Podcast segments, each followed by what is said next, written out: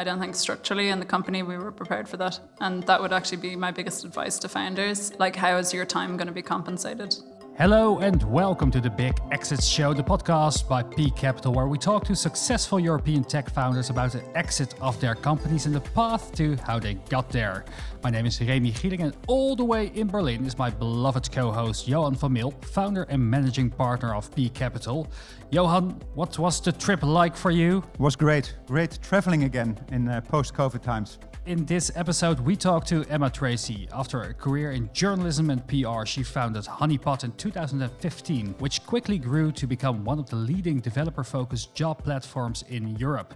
Honeypot was sold in 2019 to the publicly listed social network Xing. At the time of the exit, the company had over 50 employees and over 1,200 clients like Catawiki, MediaMonks, and WeTransfer throughout Europe. And we will learn from Emma about scaling the company, but also about making a dream exit at the right time. Emma, so good to have you with us here today. Hi guys, thanks a million for having me. So Emma, what's the what's the heroic story of Honeypot? Well, the funny thing is I'm Irish, and you know, um, self-deprecation I think is kind of a national characteristic. Mm-hmm. um, so the heroic story is always like um, a bit of a difficult one for me to to go into.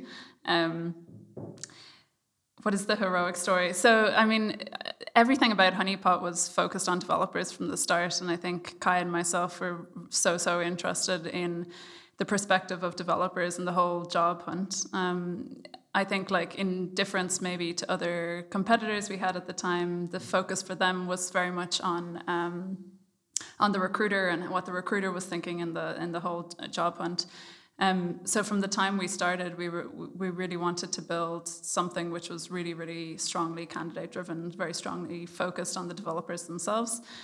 Um, and so we began building in 2015. Um, I think we launched in October 2015. Um, got a lot of press actually at that time. It meant as well we didn't have to start any paid marketing for the first nine nine to ten months, yeah, right, yeah. which was which was wonderful. Yeah.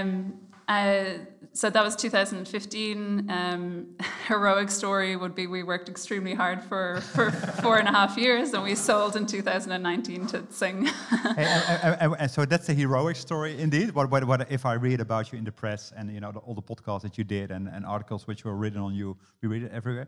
And what is the real story? Of Honeypot? Um, well, a lot of a lot of work, yeah, a lot of really really hard work. So, um, I mean, there were definitely times when um, it was extremely challenging. You know, we we had to lay people off. Um, we had to kind of keep going and and push with the th- team through. Um, we made bad business decisions along the way. we made we had hypotheses which weren't proven to be true. Mm-hmm. Um, so just I think a lot of perseverance, grit, um, a lot of commitment from the team. Um, I think that's probably the real story.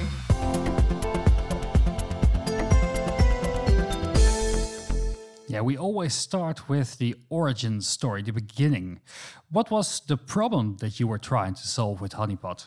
Yeah, I think the problem which was really interesting to us was this problem from the developer's perspective of the fact that as a developer, you know, you have all of this choice, but somehow it's very intangible to you. Um, so you know, I, what I always say is it's like winning the lottery, but winning it in the wrong currency for the specific country in which you're living. Um, so imagine p- having all of this potential choice, but not being able to realize it. Um, and this was the problem we were really interested in. How do we make the job hunt easier, more transparent, and more candidate driven for for software developers? And you, and you, you, so you turn the market around, right? Make it, make it not demand driven, but supply driven, right? Focus toward developers. A lot of companies tried it in those days, right? In different areas. What's the reason why you succeeded and, and a lot of competitors didn't? Yeah, I, I think it really is for that um, genuine approach towards the candidate because um, if you looked at our competitors at that time, I think their focus actually really was on trying to solve this problem from the perspective of the recruiter or from the respective perspective of the company. Whereas everything we did was very much focused on the candidate, mm-hmm. which is why if you look at Honeypot now, we have so many things. Um, we have open source um, documentaries, we have events, we have everything possible for, for developers. Um, and I think that kind of authenticity um, meant that we, from day one, had no issues when it came to supply of developers on the platform. Mm. And you know, when you have supply, I think demand naturally follows. Now you have a rich history career-wise. You went into journalism, went into PR, even worked in a laundrette in your teenage years. How did you find out about this problem that was all around in this wonderful world, but in the world of developers? Yeah, well, it, was, it was super interesting actually because um, I, as you kind of said, I, I come from a background of journalism PR. Um, my whole career up until that point was in emerging economies, so Colombia, South Africa, West Africa. Um, and I came back to Europe, to Berlin, um, after you know five years of living outside. My mum was very, very happy. um, but I came knowing that I came from a very different background from a typical tech founder, and I knew that I wanted to start something digital, but I also knew that I needed experience first. And so I actually joined Honeypot um, as uh, along with um, as one of the first employees, so as the first marketing employee. Um, knowing that Kaya, my co-founder, was a really successful um, entrepreneur himself, and that it would be a great time for me to, you know, spend a year with him before going on to my own my own thing. And so the company at that time didn't have um, didn't have a, a name or a brand, hadn't launched, didn't have a product, anything like that. Um, but Kaya, from his previous experiences, knew this challenge of finding developers from the recruiter's perspective. Mm-hmm. So as I started to, or as we started to kind of dig into the, the problem, we realized actually it was so much more pertinent or so much more um, emotive almost on the developer side than it was on the recruiter side. And this is when we realized actually this is the perspective we need to be taking. This is where our brand needs to go. Um, and so that's when we really realized and decided to focus our attention on the developers instead of the recruiters. You've been in Berlin for quite some years. What makes Berlin such an attractive city for you, but also for entrepreneurs, you reckon? Yeah, I well, in a in a personal sense, I think it's the perfect combination of a city which is full of culture, full of history. If you like techno music, it's probably the only place you need to be. Um, and and then like professionally, I think um, it's just full of creative people, um, full of opportunities. Um, it's cheap to still cheap comparatively to start a business here. Um, and people just want to be here, you know, um, because of the great city that it is. So I think it's still really an exciting place to be. So, so what will be your next stop then after this uh, great travel around the world and uh, being in Berlin? My next stop? Oh, yeah. good question. Um, Amsterdam. Say Amsterdam. oh, I love Amsterdam. You know, that was our that was the first uh, city we set up in outside of yeah, Germany. Yeah. So we're definitely massive fans of Amsterdam. Would love to live there. Um, I mean, I would love to live in Mexico City. I think it's really exciting. Um, it's a really exciting place to be, and I think the whole startup um, ecosystem in Latin America in general is is developing in a great direction. Um, so that would be something I would consider. I would also consider moving back to Colombia at some stage. But like I said, at, like I said at the start, my poor mum, you know, she probably does want me back in Dublin at some stage. Yeah. now uh, back to the to, to, to the uh, the first years of, of Honeypot. How how did you find your first client? The first clients came definitely through Kaya's network. So my, my co-founder, who had previously been involved with Hitfox um, and had previously founded a company called Uplift here.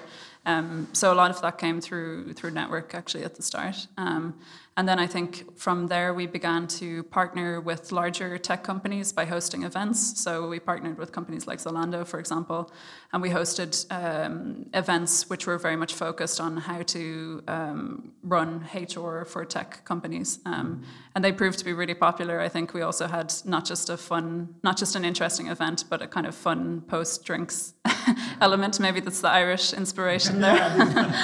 um, so we started kind of build up um, traction, I think, a lot through those events as well. And with the marketplace, it's always the chicken and the egg problem, right? And I think in this case, you have a very clear target audience. From the moment you went live, right, right, and you had the idea about, about, about creating the honeypot, more or less, what was your first event which really brought traction to your platform in terms of supply or demand? So physical event, definitely that um, that event with Zalando, which I think had over 150 or something like that tech recruiters, which were all primarily our audience. I think in terms of um, you know, a, a, marketing moment, which was really um, huge for us. It was definitely the the launch PR, mm-hmm. um, and when we got into TechCrunch and VentureBeat and Gründerszene and all of the kind of big tech press, um, which that was an insane moment because you know we were suddenly getting hundreds of um, signups. Yeah. You know, and eight hundred in a week, I recall, yeah, right? Yeah. And our, our team kind of, me and Kaya actually were in Poland at the time, uh, kind of launching the company. Um, at a tech event and the team back in Berlin, you know, were really scrambling to try to figure out how do we actually process this many developers, how do we all get them through the funnel. Um, but it was a great time, you know, it's a great problem to have like an oversupply. um, so that was good.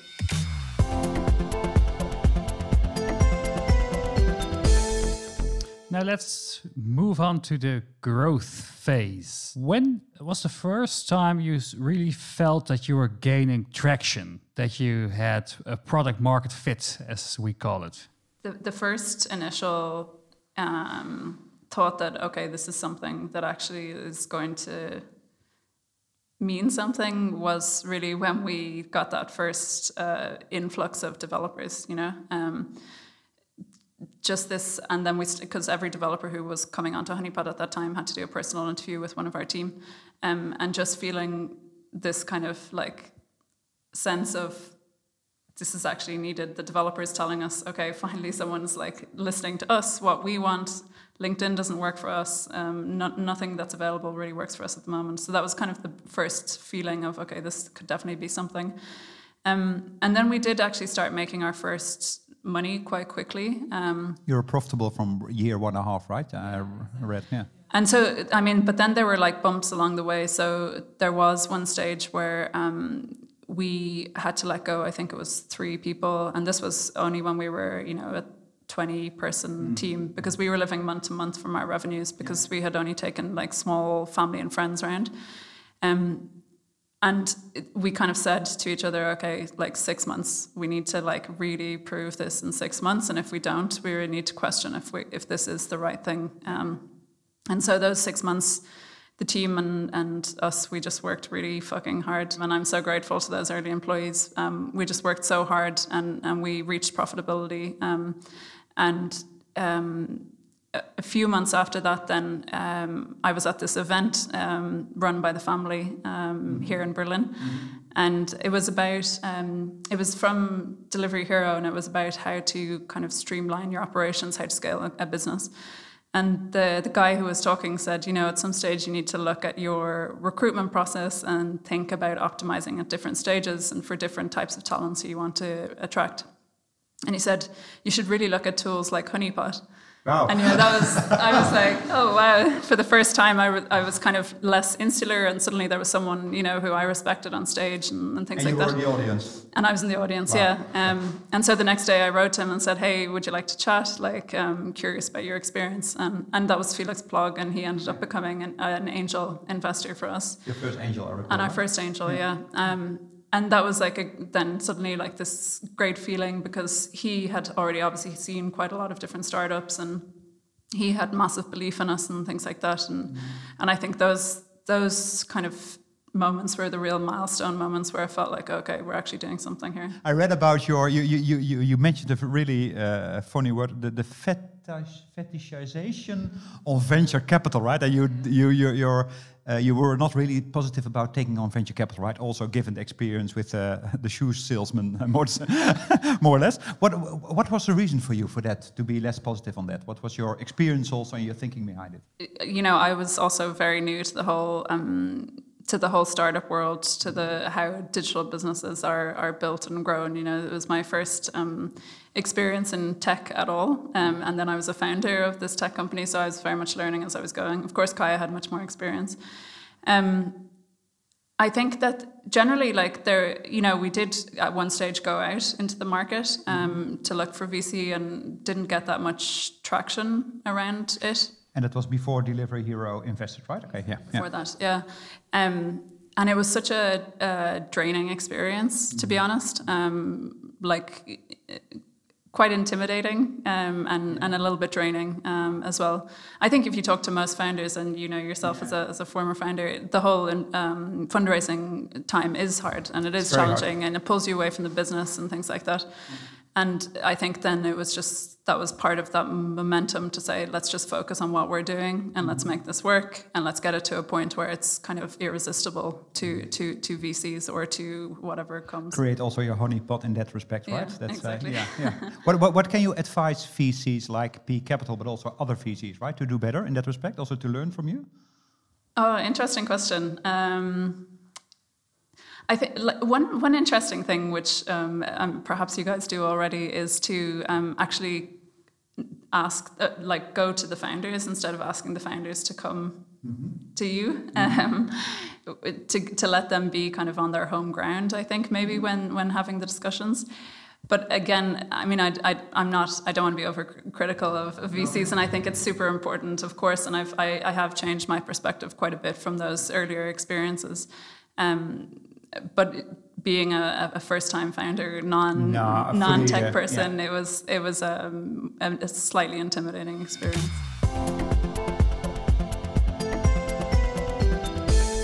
Exit phase. Um, what was the first time you discussed with Kaya the potential exit of the company? So really, the first time that you thought perhaps we should sell it. I mean, this was this was such a surprise to us. I think. Um, so uh, as I was saying earlier, we kind of decided, you know, we'd reached that point where we felt we had a very we were in a very good position to raise money essentially, mm-hmm. and so we were going out in the market. Um, and coincidentally, at that time, um, we got approached by the VP of Corporate Development from Xing, mm-hmm. um, and he had said that they were really interested in kind of this tech market in general. Um, and that they had actually asked their internal recruiters which product do you like using the most um, of the marketplaces which were available at the time, and they had said Honeypot, so he decided to talk to us. And um, at first, you know, Kai and I, when when when he approached, we we we were just thinking, okay, well, like let's talk to them. It's interesting. Maybe we'll learn something. But did, did, did he just send an email or call? I think yeah, email, yeah. yeah. Email? Um, and yeah, kind of didn't thought like, okay, it probably won't materialize into anything, but we will potentially learn something as well from them. Um, and then it kind of just started to like snowball a bit. Indeed. Um, also in your mind, right? Yeah, also yeah. in our minds. Um, and so I, I, can't honestly remember the exact point in time um, when this became real, but I do remember at our um, Christmas party in 2018, mm-hmm. and um, we had been kind of like you know having very intense discussions with them up to that point and, and things like that.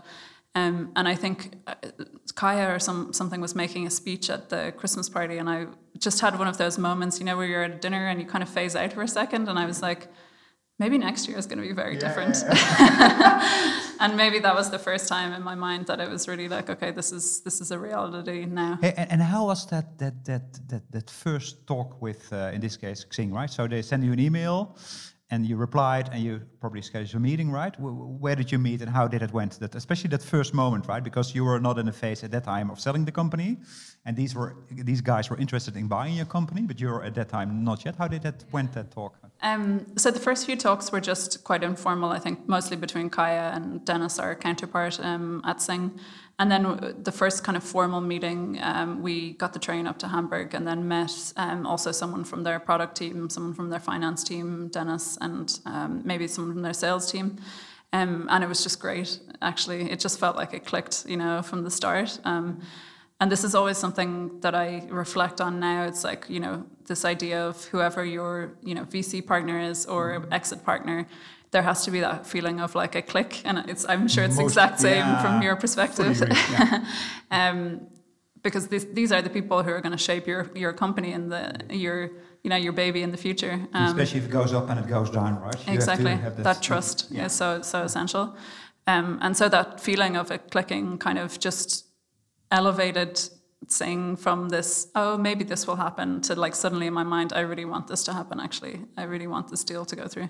Hey, and how did it evolve, especially in those early days, right? The first talks, you know, just the informal talks where you didn't work there, and then it become a little bit formal. Did you work on that time, you know, with an NDA because they're also a little more competitor, right? Because they're also doing on the on the side the recruiting activities, not so good as you did specifically for the developers. How, but how did you handle that kind of uh, stuff?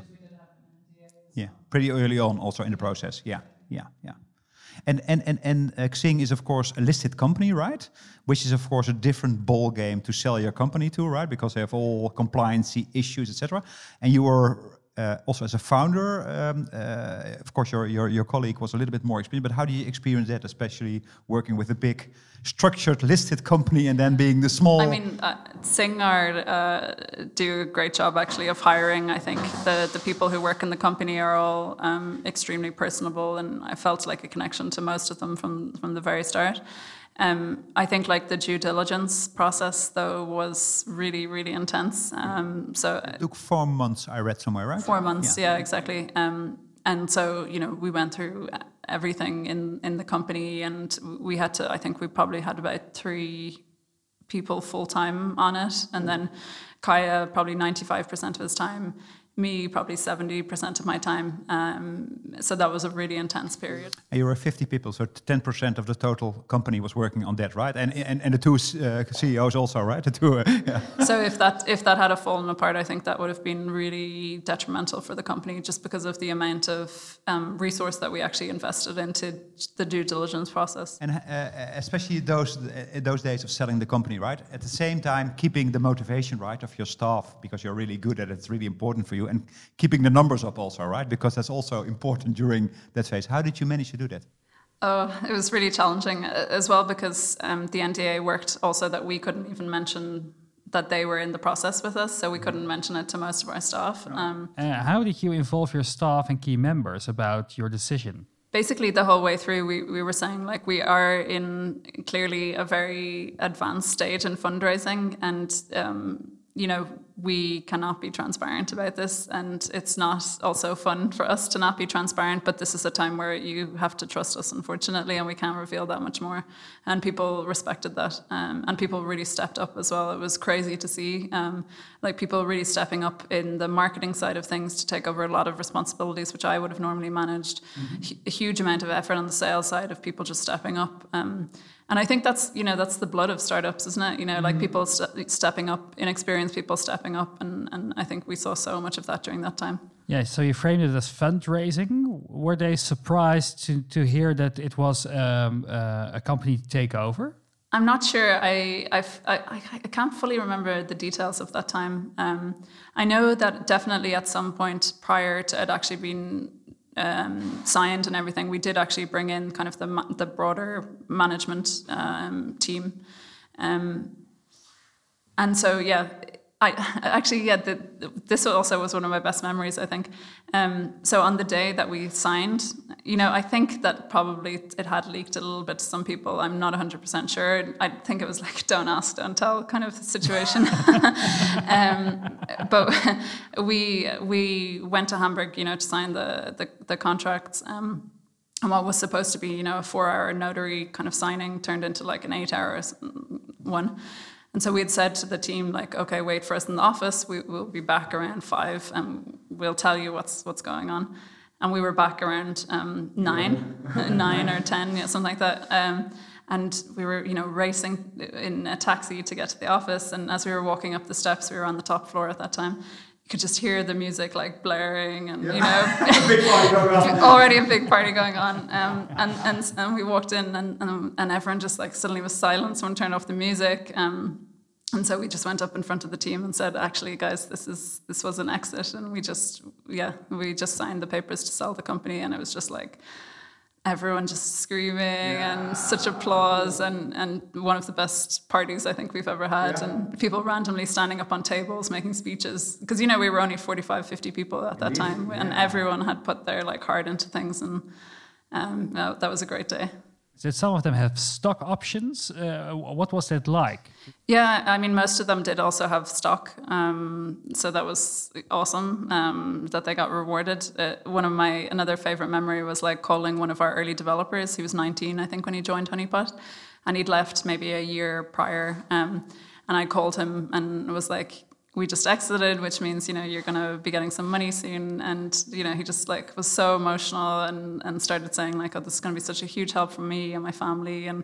And then I started crying. Oh, wow. um, yeah. So like those moments are just incredible when when when exiting, you know. Hey, and, and, and during that process, because you mentioned you were fundraising, did you also at that time actually fundraise? Because Xing at that time approached you, you had a few informal talks, but also formal. Did you in the same time talk with, indeed with VCs to have a double-sided approach also on that?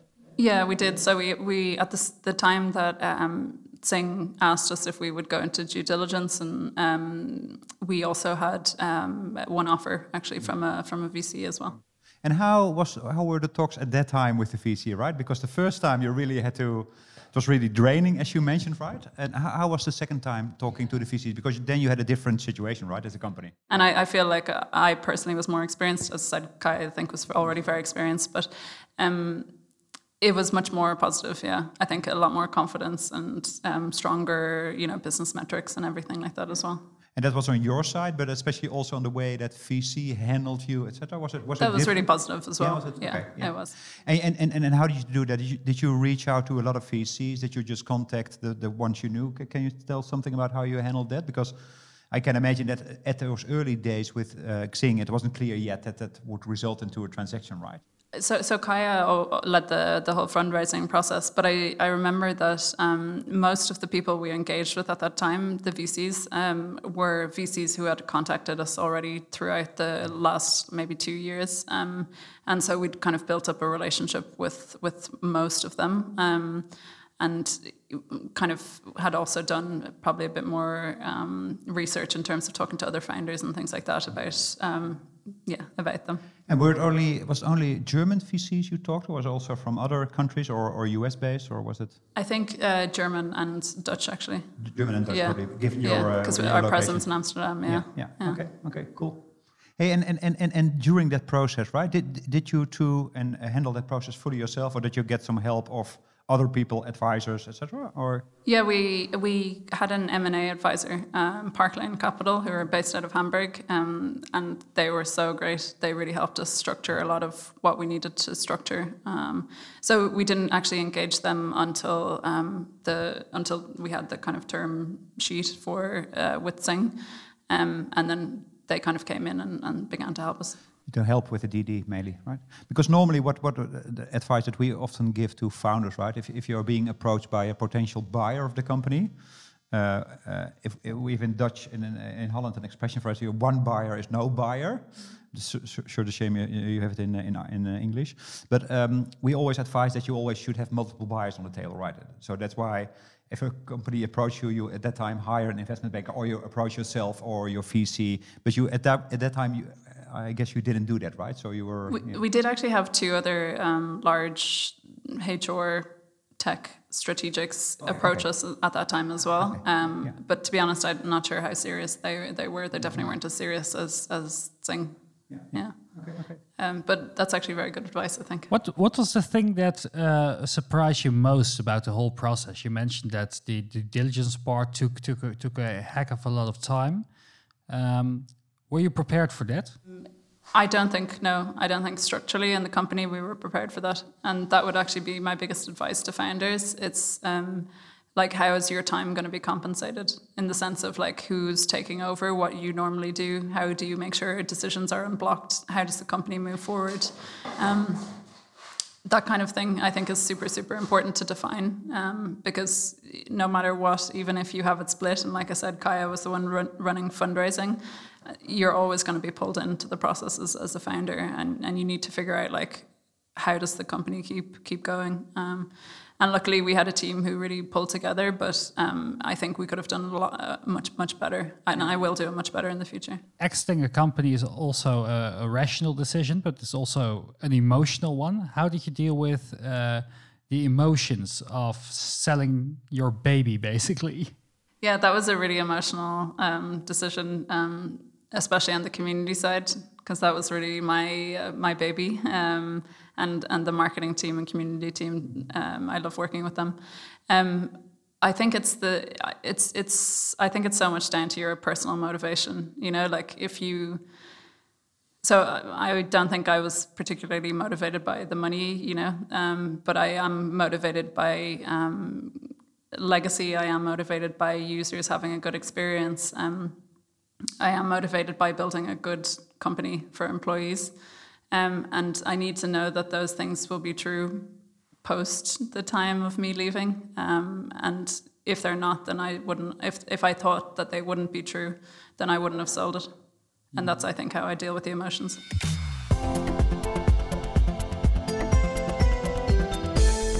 Valuation. And normally in this segment, we ask the analyst of Peak Capital to do a rough estimate on what the sales price might be for a company. But since Xing is publicly listed, we already know what the deal terms were. So they analyzed the deal to see if it was a good one. So let's dive deeper into the juicy part the exit valuation.